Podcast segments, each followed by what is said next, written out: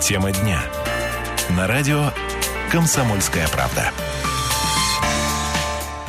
17 часов 5 минут в Красноярске. Друзья, добрый вечер. Радио «Комсомольская правда» вас приветствует. Меня зовут Ренат Кремулин. Тема дня сегодня у нас а, понедельник, 29 сентября. Всех приветствуем. А, друзья, сразу нашу гостью сегодняшнюю представлю. Ольга Никитина, заместитель министра образования и науки Красноярского края. Ольга Николаевна, добрый вечер. Добрый вечер. Сразу несколько тем актуальных хотелось бы сегодня осветить, если а, время позволит. Начнем вот с чего. Закон об образовании новый, который с прошлой осени у нас вступил в силу, некоторые изменения внес в нашу жизнь, скажем так, и что касается школы, что касается вузов и самое интересное, что касается системы начального профессионального образования. Э, долго шла некая перестройка, а вот как в части именно э, техникумовской, э, лицеевской и так далее. Вот начальное профессиональное образование, оно сегодня, сейчас каково? А какие изменения за последнее время были? Давайте напомним нашим радиослушателям, потому что оно, может, кто-то еще был не в теме. Ну да, изменения очень серьезные. В частности, количество что... их несколько сократилось, насколько да, я понимаю. Да. Дело в том, что закон об образовании упраздняет э, как систему начальное профессиональное образование, которое было раньше как система, но вместе с тем не упраздняет подготовку рабочих кадров. То есть программы рабочих кадров остаются, но эти программы интегрируются в среднее специальное учебное заведение. И поэтому э, ситуация, которая складывается сегодня, это реструктуризация сети. Мы сформировали сеть, сейчас приступаем ее к ее уже созданию, это совершенно сеть, которая затачивается под экономику современного Красноярского края. Как вы известно, раньше экономика строилась, садили завод. Планово. Техникум рядом и два училища. Техникум и два училища. И вот так вот строились наши э, предприятия. А когда произошла... Которые связь... строились для предприятия конкретного. Да, это были 70-80-е годы, поэтому вся сеть была заточена под ту систему. И подготовка рабочих кадров тоже была заточена под ту систему. Сегодня ситуация изменяется. Создается новое предприятие предприятия, либо реструктуризируются, либо изменяются.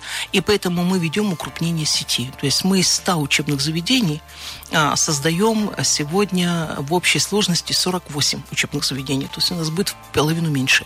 Но это не значит, что мы упраздняем. Мы присоединяем начальное профессиональное образование к техникумам, либо переструктурируем техникумы, училища там, где это возможно, где сильные кадровые потенциалы и подготовка кадров соответствующая.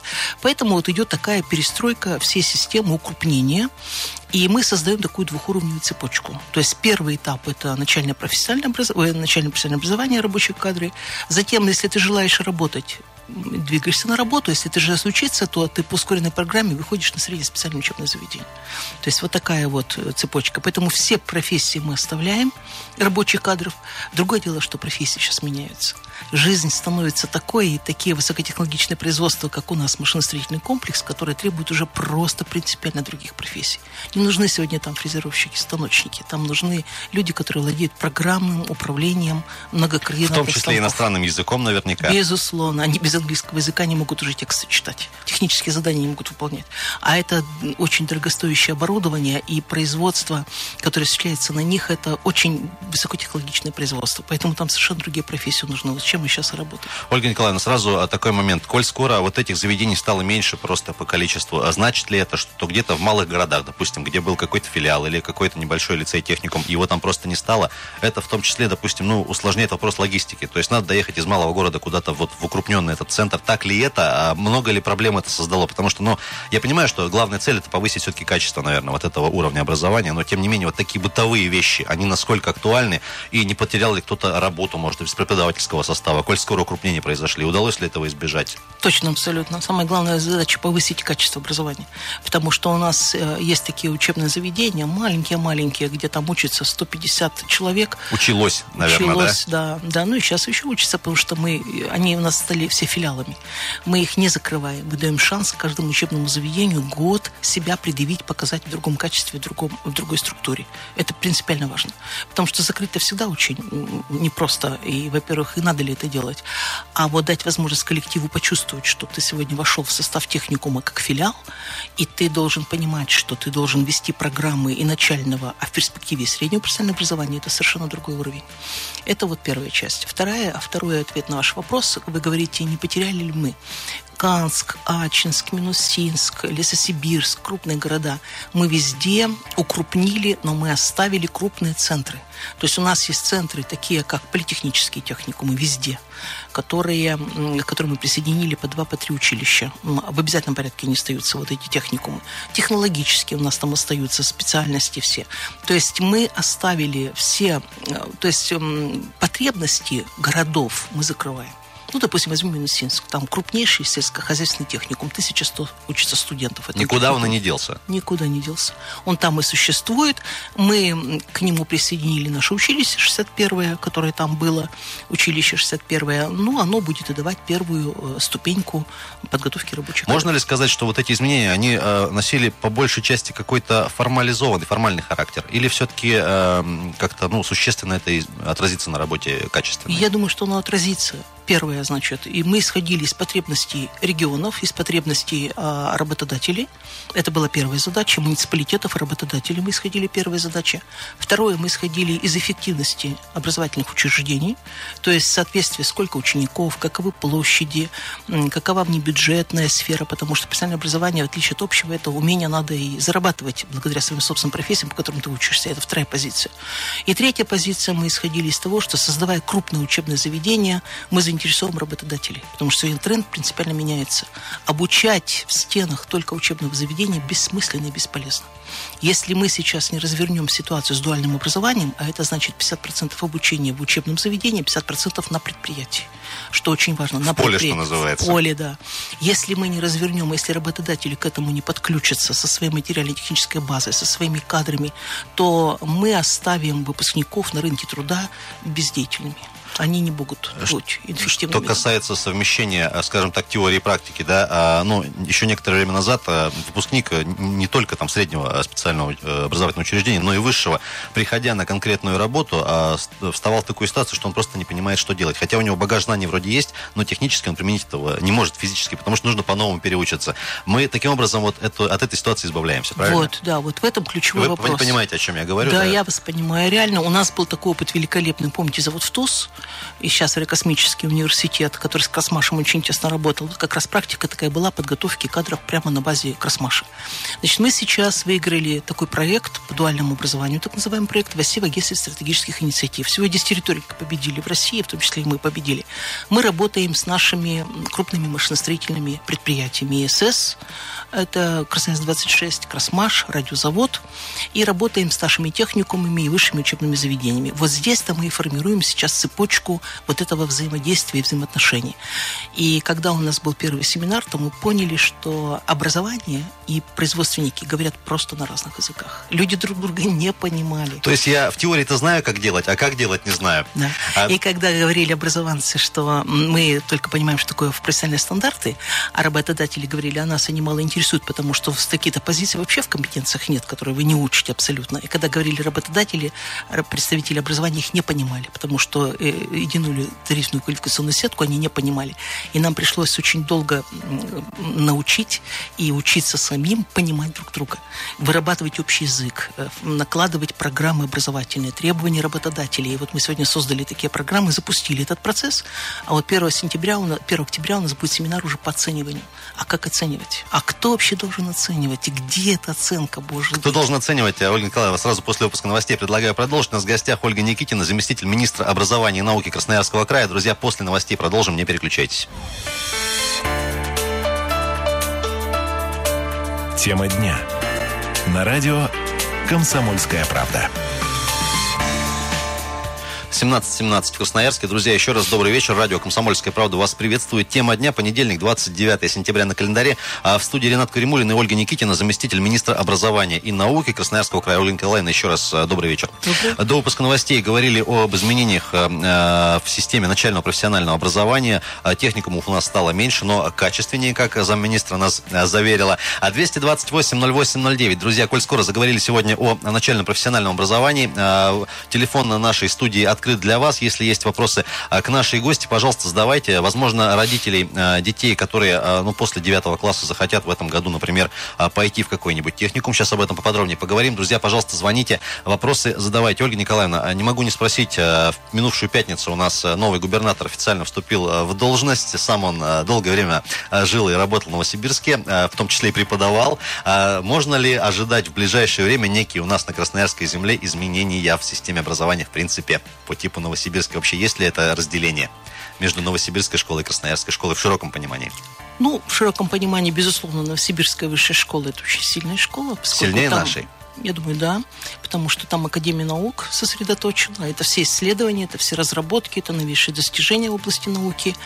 И вот то, что Академия наук э, сосредоточена в Новосибирске, и Новосибирский исследовательский университет, который практически растворен в этой Академии наук, это, безусловно, очень серьезная, мощная база, исследовательская база, потому что сегодня высшее учебное заведение без исследовательской базы – это просто аудиторная нагрузка, не более того.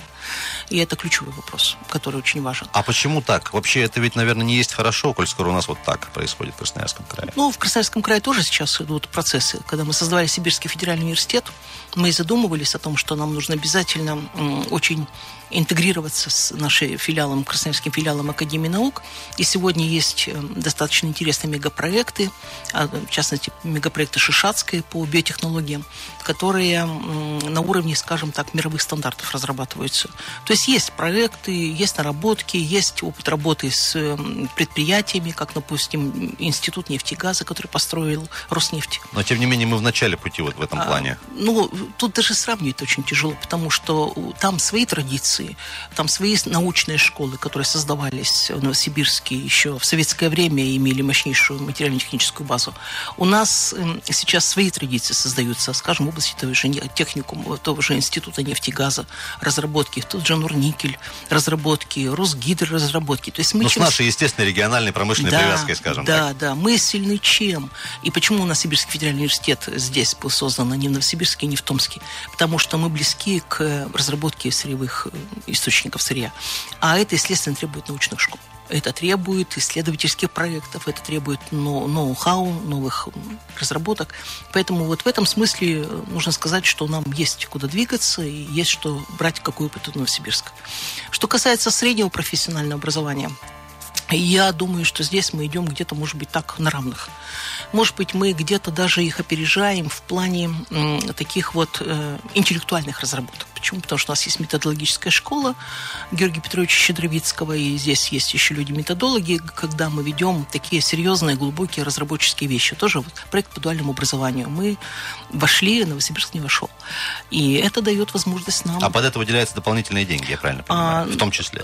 Под, под, под проект по дуальному образованию деньги не выделены, а, потому что деньги идут все через предприятия, в основном создаются рабочие места там на предприятиях. Но этот проект позволяет нам держать руку на пульсе на уровне России и мировых стандартов, потому что мы участвуем во всех российских семинарах, мы участвуем во всех экспериментальных э, разработках, которые там-то есть, слышим все лучшие практики. В Татарстане вот я выступала, вот сейчас у нас готовится а, большая поездка в Екатеринбург, э, там, где будет WellSkills, и там, где будут тоже семинары. То есть это дает возможность такой интеллектуальной разработки, а это очень дорого стоит. Ольга Николаевна, возвращаясь все-таки к системе начального профессионального образования, давайте э, вот так вопрос поставим. Э, долгое время у нас был некий такой э, абсолютнейший престиж высшего образования. Если ты отучился в школе, закончил 11 класс, ты обязательно должен пойти в какой-либо вуз, желательно на юриста и экономиста, иначе ты неудачник, не состоялся в жизни и так далее. Причем, э, где ты потом будешь работать, э, как, на какой зарплате, никого, в принципе, не интересовало. Был такой, ну, некий посыл, да, в том числе и родители, э, ну, наускивали, скажем так, своих э, детей. Э, вот именно на это сегодня именно э, выпускник э. Э, учреждения среднего профессионального образования, техникума, в частности, он востребован ли? Вообще мы вот долго много, и много говорим о престиже именно рабочих профессий, да? А действительно ли это так? Он повышается сегодня? Он сегодня это престижно? Дело в том, что он востребован он востребован, вот специалисты высокого уровня и рабочие, специалисты среднего звена. На рынке труда это две трети потребностей. И только одна треть потребностей из 60 тысяч ежегодных – это специалисты с высшим образованием. А там в основном вот эти специальности востребованы. Другое дело, что общественное сознание очень трудно перестроить. Родители как думали, так и думают, что мой ребенок должен во что бы то ни стало поступить в высшее учебное заведение. А там дальше уже как как повезет, как жизнь сложится. За эфиром говорили, что у нас и преподаватели в ларьках потом э, сидят, а, да. а потом, и а так потом далее. они заканчивают высшее учебное заведение, получают вторую профессию уже платно, когда уже немножко в голове что-то появляется, получают вторую профессию плавно, и так некоторые учатся так достаточно долго. И такое имеет место. Понимаете, в чем, в чем вопрос? Мы ставим перед собой задачу вместе с машиностроительным комплексом, оборонным нашим комплексом, перестроить вообще модель подготовки кадров. А модель это в чем заключается? Когда ребенок приходит после 9 класса в технику, и он первый год учится по общеобразовательным дисциплинам, а потом начинается специальные дисциплины, его на втором курсе выводят уже на практику на завод. И там он цепляется к тому месту, которое ему более нравится. Кто на станки, кто на технологические разработки, кто куда-то... То есть он проходит э, эту практику и встречается с рабочими местами. Я правильно понимаю, это не когда ему за пять лет дают сначала всю теорию Нет. комплексно, Да, да, да. а потом ты приходишь за станок и Да. не понимаешь ни, ни- ни как на нем работать, ни, э, ни коллектив, ни зачем тебе это нужно. Ну, вот, э, Это второй курс. Смотрите, он на втором курсе начинается заниматься спецдисциплинами, и он уже входит с знакомительными практиками на предприятии.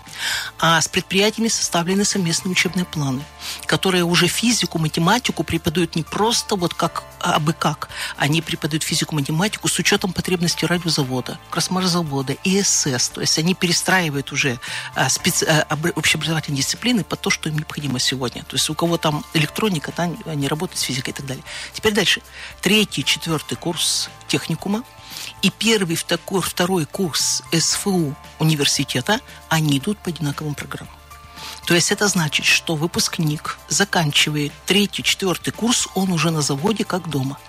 Он нашел себе место, он уже работает на этом заводе. У его него есть уже, профессия. У него есть профессия, и его могут сюда взять. Если он себя показывает толково, а потребности в кадрах у нас на машинном комплексе приличные очень, его могут сюда взять. А дальше он выбирает. Он хот- захотел, он пошел работать прямо на завод, закончив на техникум следующий день, условно говоря. на следующий день. Либо он пошел на третий, четвертый курс в СФУ, либо в СИБГАУ по ускоренным программам, но он, ему зачли то, что он в техникуме закончил, и он пошел дальше учиться. Что это дает?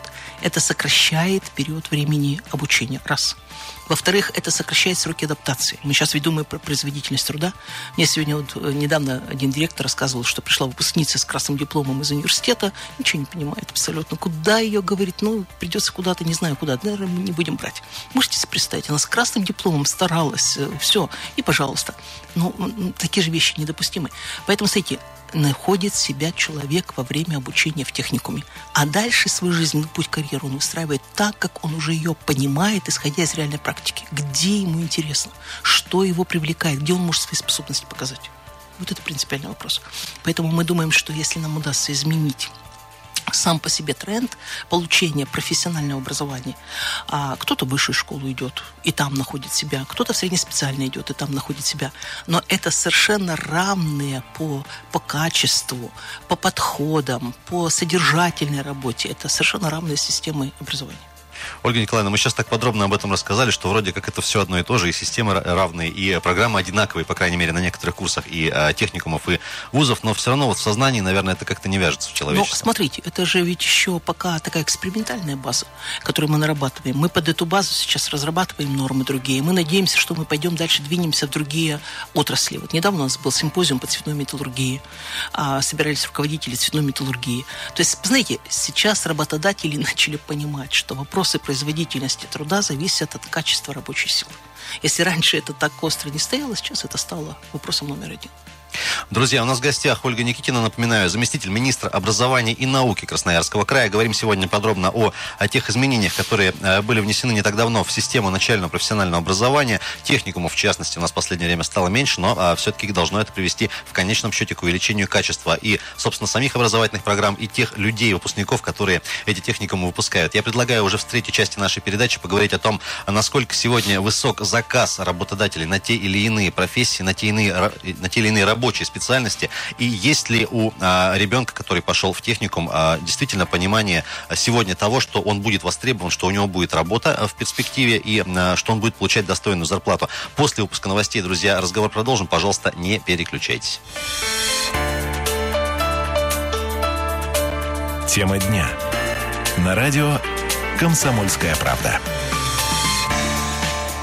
17.33 э, в городе Красноярске. Друзья, еще раз добрый вечер. Всех приветствуем. Радио «Комсомольская правда». Тема дня. Меня зовут Ренат Каримулин. Сегодня говорим с Ольгой Никитиной, заместителем министра образования и науки Красноярского края. Друзья, 228-08-09 э, заговорили сегодня о начальном профессиональном образовании, о техникумах, в том числе и о высшем. Что хорошо есть, что плохо. Я думаю, некорректно так говорить, но тем не менее, что выбираете вы все-таки отдать вашего ребенка в техникум или вуз? Друзья, ваши комментарии хотелось бы услышать в первую очередь родителей. Возможно, возможно, у вас ребенок уже сейчас учится в техникуме. Есть ли э, плюсы, минусы по сравнению с тем, э, что, э, чтобы отдать его именно на высшее образование? Ваши комментарии хотелось бы услышать. Ольга Николаевна, все-таки хотелось кон- поконкретнее поговорить сегодня. Ребенок, который идет в техникум после 9 класса. Что востребовано, какие специальности, где есть, грубо говоря, перспектива роста, где ребенок не будет потом брошен, условно говоря? Какие сейчас направления самые актуальные? Ну, направ... Помимо сырьевой, условно. Да, да, да. Значит, актуальные направления, где потребность в кадрах очень высока, это вот те приоритеты, которые имеют место в Красноярском крае. Понятно, это цветная металлургия, понятно, это машиностроительный комплекс особенно идет, вот мы уже про это говорили, не будем повторять здесь.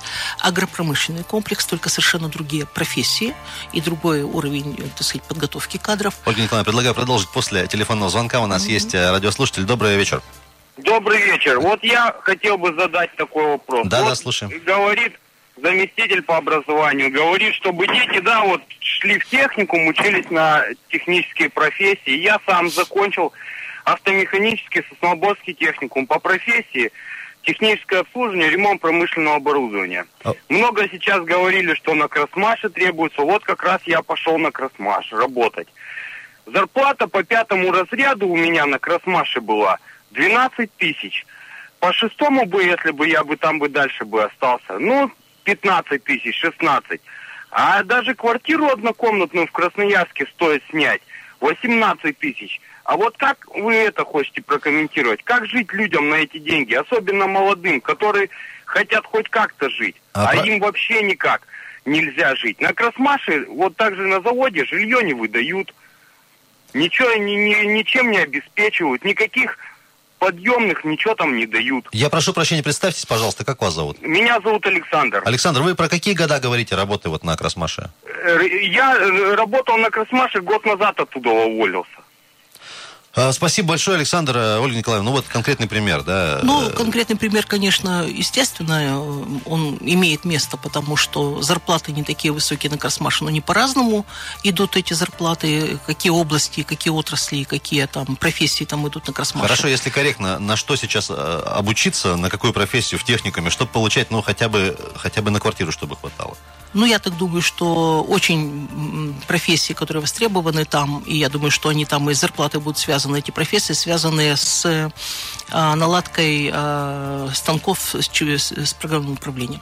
То есть э, Красмаш переходит на новые станки, и, естественно, вот эти вот станкостроения, которые там идет сейчас, и которые идет обработка на станках, она, конечно, я думаю, что достаточно будет перспективна. и в зарплате в том числе. Перефразируя да, вопрос Александра, что мы говорим о том, что да, это все хорошо, замечательно, а на выходе получается, что вот э, больше заработаешь, там, не знаю, торгуя чем-нибудь и, или чиня машины, ну, условно говоря. Ну, э, это, это смотря где, смотря как, э, сколько там чего заработаешь. Надо просто мониторить ситуацию и смотреть, какие профессии, сколько зарабатывают, и, и как они идут, и как это зависит от стажа работы, как это зависит от опыта работы. Поэтому это тоже немаловажная деталь. А 228-08-09, друзья, раз уж у нас так вопрос э, развернулся, есть ли э, какие-то примеры живые из жизни, что вы закончили техникум, где-то поработали, именно по специальности, а, будучи выпускником а, учреждения начального профессионального образования, сколько зарабатывали. Пожалуйста, ваши комментарии а, тоже озвучим. Ольга Николаевна, сейчас в связи с санкциями, вот мы говорим, что жизнь да, свои коррективы вносит. АПК у нас краевой должен воспрять и так далее. А вот по, этой, по этому направлению какие-то тоже подвижки есть в части вот получения именно такой аграрной профессии, что называется, работы на земле? Да, подвижки, безусловно, они есть и будут подвижки, потому что а, сейчас разворачивается предприятие агропромышленного комплекса, те предприятия, которые имеют новую технику, новое оборудование. Поэтому те кадры механизаторские, которые мы готовили многие-многие годы, они сегодня совершенно не нужны. Они нужны, нужны кадры, которые владеют уже и компьютерами, и программным управлением. И вот, допустим, мы когда были в Краснотаранском районе, когда решали вопрос реструктуризации сети, то встали крупные работодатели, есть в Краснотаранском районе, которые имеют очень мощное хозяйство. Они прям сказали, что мы готовы учить кадры на своей собственной технике. Я говорю, и вы прямо посадите за такие крупные пятикоординатные там станки ваши, не станки, а эти комбайны э, детей. Они говорят, да, мы посадим, потому что мы заинтересованы в обучении сегодня в кадрах. И мы будем практику всю брать на себя и будем вести обучение, подготовку детей. Ольга Николаевна, ну мы же понимаем справедливости ради, да, что вот этих э, ребят в перспективе, которые сядут за эти ком- комбайны, их немного. Взять хотя бы того же Гольдмана вот с его свинокомплексом, там 20 человек работает всего. То есть мы понимаем, что они все учились за границей. То есть для выпускников наших техникумов сегодня шанс попасть вот на такие высокотехнологичные предприятия, это один из там сотни и двух сотен. Вот Разные. в целом. Услышала вас. Смотрите, а, с одной стороны мы говорим о таких высокотехнологичных предприятиях. Там действительно и, и немного там, вот. Но ведь мы же ведем речь еще и о фермерских хозяйствах. Мы же ведем речь о кооперативах. Вот у нас есть центр в Уяре, например, где э, вся технологическая цепочка сосредоточена в техникуме теперь в Уярском. Когда-то было училище, а теперь это уже среднеспециальное учебное заведение. Вместе с Рыбинском мы его объединили с хозяйственным техникумом.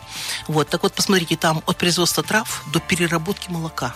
Все специальности там имеют место. И кроме этого, еще предварительно мы договорились уже и ведем такой разговор с Министерством сельского хозяйства, чтобы учили ребят не только вот этой всей технологической цепочки, но учили еще и предпринимательской деятельности. Потому что на самом деле это очень непростой вопрос. А как открыть собственное фермерское хозяйство? А как открыть кооперативное хозяйство? А как подсобное хозяйство? А как это все сделать? Это все вопросы, которые надо, конечно, готовить и разворачивать. Сегодня фермерское хозяйство, иными словами, это не только вилла и ведро, это да. еще и это бизнес, это в том числе бизнес. и экономика и прочее, да. прочее. 228-08-09, друзья. А есть телефонный звонок. Добрый вечер. Здравствуйте. Как вас зовут? Меня зовут Олег. Да. Э, я вот на собственном примере могу сказать, что техникум или институт и техникум, и институт. То есть как бы сначала техникум, потом армия, потом трехгодичка институт. И это тот самый фундамент, который позволяет работать как по специальности, так и не по специальности. Но на сегодняшний момент вот у ребят, которые сейчас, и у девчат, которые сейчас обучаются, у них куча всяких э, вузов и не вузов тоже, которые как бы готовы им продать диплом, и учить ничего не надо. А э, вместо того, чтобы учить, они бегают, выискивают вот эти, э, чтобы покурить, а потом массовое вымирание, как бронтозавры вымер, вымрут. Вот, вот это печально. Спасибо большое, Олег. Вот несколько печальную картину нарисовал наш радиослушатель. Ну, смотрите, да. Вот как раз... По поводу продать диплом. Все-таки э, давайте э, к цифрам, да. Много ли сегодня ребят в Красноярском крае, в Красноярске выбирают после, там, допустим, 9 класса все-таки техникум? Или, все, или все-таки, как это у нас э, заведено, скажем так, да, это 11 класс и это высшее учебное заведение в обязательном порядке в подавляющем большинстве? Ну, смотрите, в этом По году... итогам, допустим, вот этого давайте года. Давайте возьмем этот год прием. Значит, в этом году, кстати, я хочу отнестись вот к этому последнему выступлению. Да, пожалуйста. Это совершенно та логика, которую мы выстраиваем. Сначала техникум, армия, и университет. Вот, вот это как раз та цепочка, про которую сейчас говорили. Я это очень... оптимальный вариант, назовем оптимальный его так. Вариант. Я очень рада, что у нас сегодня прозвучала эта цепочка, потому что для нас, нам ведь очень важно понять мейстрим. Нам очень важно понять перспективу и логику, по которой мы будем двигаться. Если сегодня это звучит из уст людей, которые уже вот это все прошли, значит, это как раз тот путь, на который нам надо перестроиться, на который надо настроить родителей, детей и понимать, что вот это вот рабочее место. Теперь о том, что касается расклада года по высшей школе и по среднему специальному образованию. Значит, мы в этом году по бюджетным местам высшее учебное заведение приняли 10 тысяч человек в общей сложности. Конечно, львиная доля – это СФУ понятно что. А самый большой прием у нас СФО. Он, кстати, самый и в России тоже. Третье место занимает по количеству приема СФО. Очень Из большой. этих 10 тысяч это сколько? Да, это где-то тысяч шесть в общей сложности. Больше СФО. половины? Да. Вот. И э, около 9 тысяч мы набрали на внебюджетной основе. О чем это говорит? Это говорит о том, что по-прежнему родители отдают последние деньги, чтобы пойти на платную основу. И это заказ населения. Они заказывают, они идут, они готовы платить деньги, и они, так сказать, на платной основе готовы учиться в этой ситуации во всей. Вот. И это, э, в общем-то... Но это был бы спрос, будет предлож... Э, было бы предложение, будет спрос там вот... В, в этом да, плане. Да. Вот. И в средние специальные учебные заведения набор составляет в общей сложности где-то тоже тысяч там 5-6 у нас в общей Динамика сложности. есть за последние годы? Да, динамика есть. И вы знаете, что характерно, очень хорошо комплектуются техникумы особенно те, которые мы обновили. У нас 25 центров высокотехнологичных. Вот эти центры очень хорошо комплектуются, потому что молодежь видит, что совершенно другие профессии идут. Вот. И в меньшей степени комплектование идет по профессиональным техническим училищам. Ольга Николаевна, к сожалению, время эфирное э, подходит к концу. О целевиках буквально два слова. Есть ли сегодня Да. такие программы? Много ли ребят в год, условно говоря, уже обретает в перспективе свое место Всё. рабочее? Закон изменился, закон об образовании теперь по-другому формирует целевой прием. Целевой прием может быть только тогда, когда заключен договор между предприятием и выпускником школы. И по этому договору предприятие должно оплачивать социальные выплаты, так называемые, это там стипендии, общежития, и обязательно предоставлять рабочие места. В этом году у нас целевой прием составил около тысячи человек всего-навсего. Это очень мало. Мы сейчас будем вести такие совещания. Их И- будет больше. Их будет больше, и сейчас самое главное, а предприятия должны найти своего целевика. А, Друзья, к сожалению, вынуждены прерываться, уже время совсем не осталось. Ольга Никитина, заместитель министра образования и науки Красноярского края, была у нас в гостях. Эфир для вас провел Ренат Каримулин. Друзья, пожалуйста, не бойтесь техникумов. Техникум, техникум ВУЗ – оптимальный вариант, наверное, для а, нашего образования в России сегодня. Может, когда-нибудь к этому придем. А, Друзья, спасибо за внимание и удачи.